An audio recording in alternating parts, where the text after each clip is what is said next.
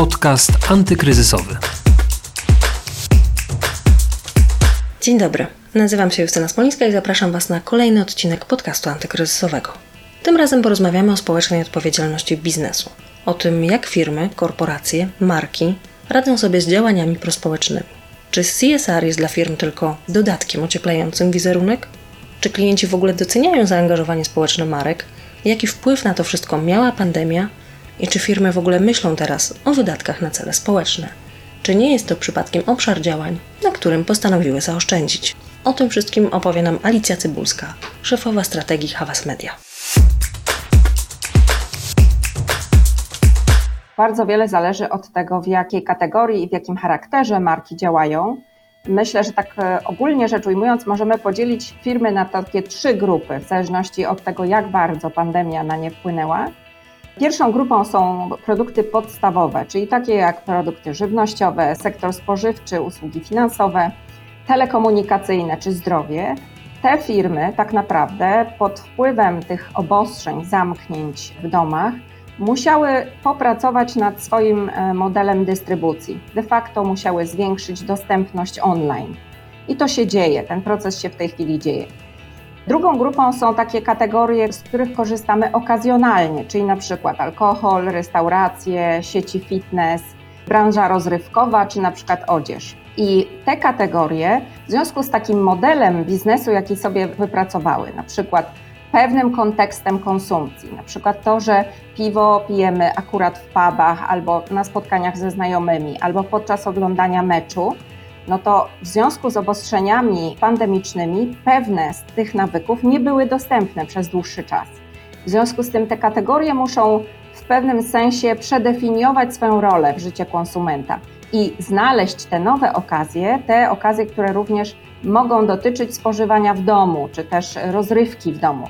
Byliśmy świadkami tego, jak rozrywka de facto przeniosła się online. Kultura, oferta muzeów, oferta koncertów, to wszystko nagle stało się dostępne online i bardzo chętnie Polacy z tego skorzystali. Nasze badania pokazują, że e, ponad 30% na początku Polaków w marcu, na początku pandemii, już korzystało z takich ofert, a pod koniec czerwca to już było ponad 60% Polaków, którzy z tej oferty skorzystali. Trzecia grupa produktów to są te, które dotyczą konkretnych doświadczeń, czyli na przykład dobra luksusowe, na przykład podróże, czyli przewoźnicy, biura podróży czy turystyka, ale też na przykład samochody i mobilność. I te kategorie, które są bardzo mocno e, uzależnione od zapisów prawa, od możliwości działania w tej nowej rzeczywistości, muszą niestety czekać. I tutaj nie wiemy, jakie będą skutki dla nich tej przedłużonej pandemii. Nie wiemy także, jak rozwinie się w przyszłości ta sytuacja. Ponieważ dzisiaj rozmawiamy o tej społecznej odpowiedzialności biznesu, to jak to jest z tymi markami? Czy marki, które angażują się społecznie, są lepiej postrzegane przez klientów? Czy klienci w ogóle zauważają takie działania tych e, firm, marek i zwracają na to uwagę? No i właśnie, czy to się jakoś zmieniło w czasie pandemii? Jeśli chodzi o zaangażowanie społeczne, my obserwujemy wpływ takich działań na brand equity od dłuższego czasu, dlatego że przeprowadzamy już od 10 lat badanie Meaningful Brands, które mierzy bezpośredni wpływ tych benefitów społecznych, makrospołecznych na brand equity ale także przeprowadziliśmy takie badanie e, zupełnie unikalne Climate Change, które powtórzyliśmy po 10 latach. W 2009 roku była pierwsza fala i obecnie w tym roku powtórzyliśmy ją ponownie. I okazuje się, że zdecydowana większość Polaków, ponad połowa Polaków jest skłonna bardziej kupować marki zaangażowane społecznie niż te, które nie działają na tym polu w ogóle. A ponad 1 trzecia Polaków chętniej zapłaci więcej za takie marki. To, co obserwujemy w naszym badaniu Meaningful Brands, to jest taki fakt, że te marki, które są bliskie respondentom, te marki zdecydowanie w sposób konsekwentny i długofalowy angażują się w działania nie tylko środowiskowe, ale również prospołeczne.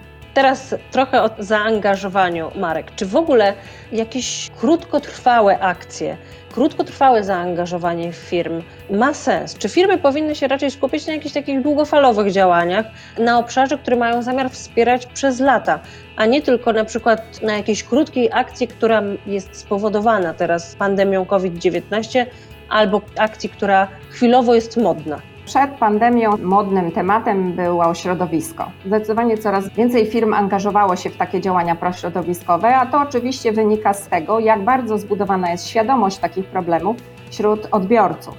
Zdecydowanie zaniedbanym tematem były tematy społeczne, takie dotyczące rozwiązywania pewnych konkretnych problemów, nie tylko dzieci, które jednak e, przyciągają firmy, ale również osób starszych. To, co się dzieje z nimi obecnie w czasie pandemii tych ośrodkach pomocy, jest tego przykładem. Zatem są niewątpliwie działalność społeczna i klimatyczna jest tematem mód. Jest to taka działalność dodatkowa, przynajmniej tak było przed pandemią, bardzo często traktowana jako poboczna od działalności głównej. Grzechem dzisiejszego świata marek jest krótkoterminowość, czyli ten short termizm z angielskiego, a mianowicie myślenie w kontekście jednego, dwóch kwartałów, półrocza roku.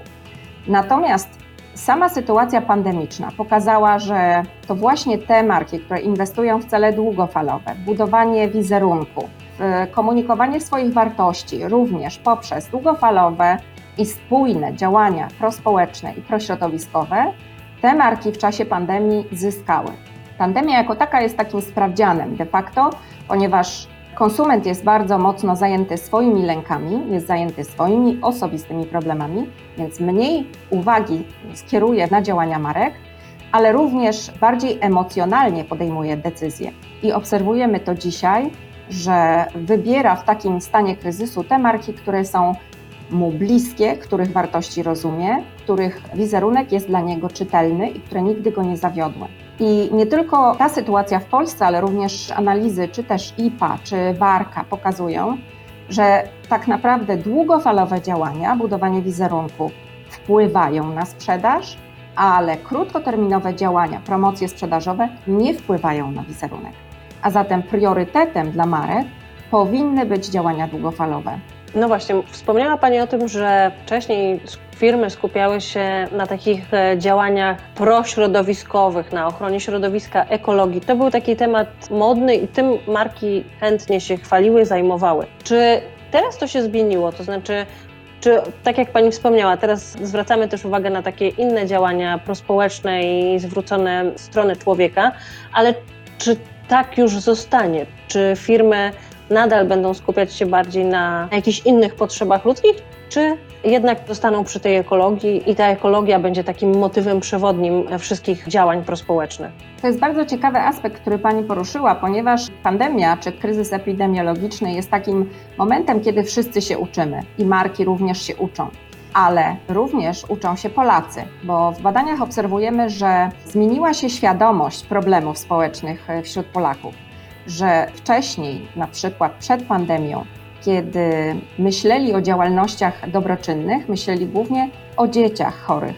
Natomiast to, co działo się w czasie pandemii, czyli ten, ta ilość informacji w mediach dotyczących grup zagrożonych wirusem, spowodowała gwałtowny wzrost świadomości innych problemów, które nas otaczają. Czyli Polacy zaczęli być świadomi tego, że są osoby dorosłe, chore, że są osoby samotne, starsze wokół nas, są problemy służby zdrowia, że edukacja wymaga inwestycji i ta rosnąca świadomość w pewnym sensie zapewne pociągnie za sobą działania marek po pandemii. Natomiast nie jesteśmy w stanie powiedzieć jak bardzo, bo niestety marki działają mocno reaktywnie. Niewiele jest takich marek, które są liderami, które wyprzedzają trendy. I na pewno można przewidywać, że wzrośnie ilość zainteresowania, ilość akcji społecznych dotyczących tych grup, które właśnie pandemia odsłoniła Polakom, czyli zarówno wspierania służby zdrowia, osób starszych, osób dorosłych, chorych, czy edukacji. A czy właśnie teraz firmy w ogóle myślą o takich wydatkach na cele społeczne, czy to na chwilę zamarło? Czy nie jest y, to obszar działań, na którym teraz y, marki po prostu postanowiły zaoszczędzić? W tej chwili połowa tego roku to jest tak naprawdę kryzys i de facto są to takie właśnie działania ad hoc, które mają w jakiś sposób odpowiedzieć na problem z mm, samą dystrybucją, z działaniem rynku i tym podobne. I obserwujemy bardzo silne inwestycje marek, działania wspierające problemy związane z wirusem bo zarówno telekomunikacja bardzo mocno w tym zakresie nie tylko działa, czyli wspiera swoich klientów dodatkowymi pakietami e, internetu, ale również komunikuje to w mediach.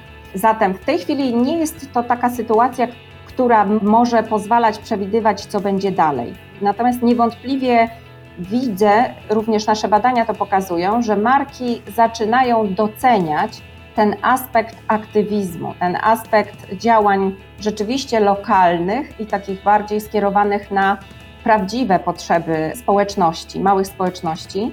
Bardzo byłoby wskazane, gdyby również zwróciły uwagę na ten fakt, że żeby nie tylko działać w zakresie komunikacji i budowania świadomości tych problemów, ale również w zakresie realnego rozwiązywania tych problemów, czyli generalnie działały w kierunku zmniejszania zakresu tych problemów, ponieważ w badaniu Meaningful Brands my widzimy, że Polacy oczekują, 70% Polaków oczekuje od marek rozwiązywania realnych problemów społecznych. Oczekiwania od marek są większe niż od rządu i agent rządowych. Na to marki na pewno powinny odpowiedzieć. Czego od różnych marek, od różnych firm, globalnych koncernów oczekują konsumenci teraz? Jakiego wsparcia i jakiego zaangażowania społecznego?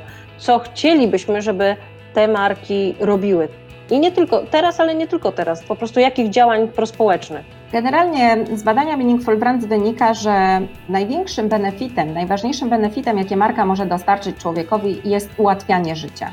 A zatem trudno jest mówić o pewnych kategoriach oczekiwań. Generalnie konsument chce, żeby marka rozwiązywała jego problemy i najbardziej oczekuje rozwiązywania tych problemów, które go bezpośrednio otaczają, czyli takich działań, które rozwiążą również lokalne problemy wokół ludzi.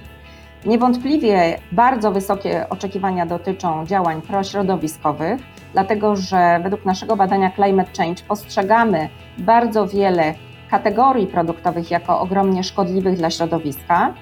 Natomiast rośnie, szczególnie w tym momencie pandemii, w tym momencie takiego ogromnego lęku, gdzie ponad 80% Polaków obawia się o swoje zdrowie i wydolność służby zdrowia, rośnie ogromnie oczekiwanie również odnośnie działań społecznych, odnośnie bycia odpowiedzialnym obywatelem tego świata. Takim razie pokażmy drugą stronę. Co najbardziej drażni klientów? Jakie działania firm, marek są tymi najmniej pożądanymi? Niewątpliwie brak spójności i brak efektywności. Obserwujemy bardzo duże negatywne reakcje na działania marek, które są, jak to się nazywa z angielska, cause washing, czyli są to działania pozorne, są to działania, które mają nadążać za pewną modą na aktywizm czy na prospołeczność czy CSR, ale nie są spójne z wartościami marki, nie są konsekwentnie kierowane na ten rynek przez długie lata tylko są w pewnym sensie chaotycznie adresowane w krótkoterminowym czasie. Niewątpliwie konsumenci, ludzie dzisiaj są już bardzo mocno wyedukowani w zasadach marketingu i doskonale rozumieją, jeżeli intencje nie są czyste. Z drugiej strony, jeśli spojrzymy na liderów takich zmian, na przykład y, jesteśmy dumni pracując dla Lidla, który jest liderem zmian prośrodowiskowych, prospołecznych na rynku handlu detalicznego, i ten lider poprzez swoje działania od 2011 roku, które rzeczywiście adresuje w swoich akcjach, które widać również w doborze asortymentu, we wspieraniu własnych pracowników, tą spójność działań na tych wszystkich polach jest doceniona przez klientów w taki sposób, że marka Lidl w ostatniej fali w 2019 roku badania Meaningful Brands jest najbardziej meaningful czyli ma najwyższe przywiązanie klientów, najwyższe zaufanie klientów w większości Polaków. I to pokazuje, że działania krótkoterminowe są krótkoterminowe.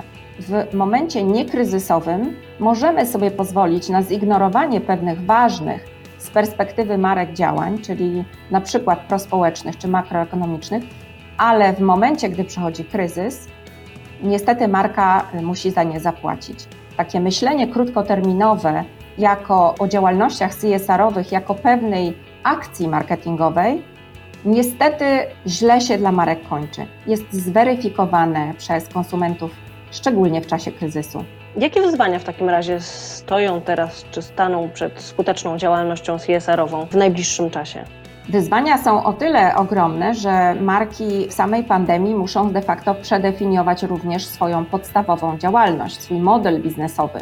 W związku z tym dużym wyzwaniem jest wyważenie, znalezienie czasu, znalezienie przestrzeni i funduszy na te działania również CSR-owe w momencie, kiedy większość marek jest niepewna swojego losu w najbliższych miesiącach, w najbliższym półroczu. Nie wiemy, czy pandemia rozwinie się ponownie jesienią, tak jak niektórzy naukowcy przewidują, czy nie.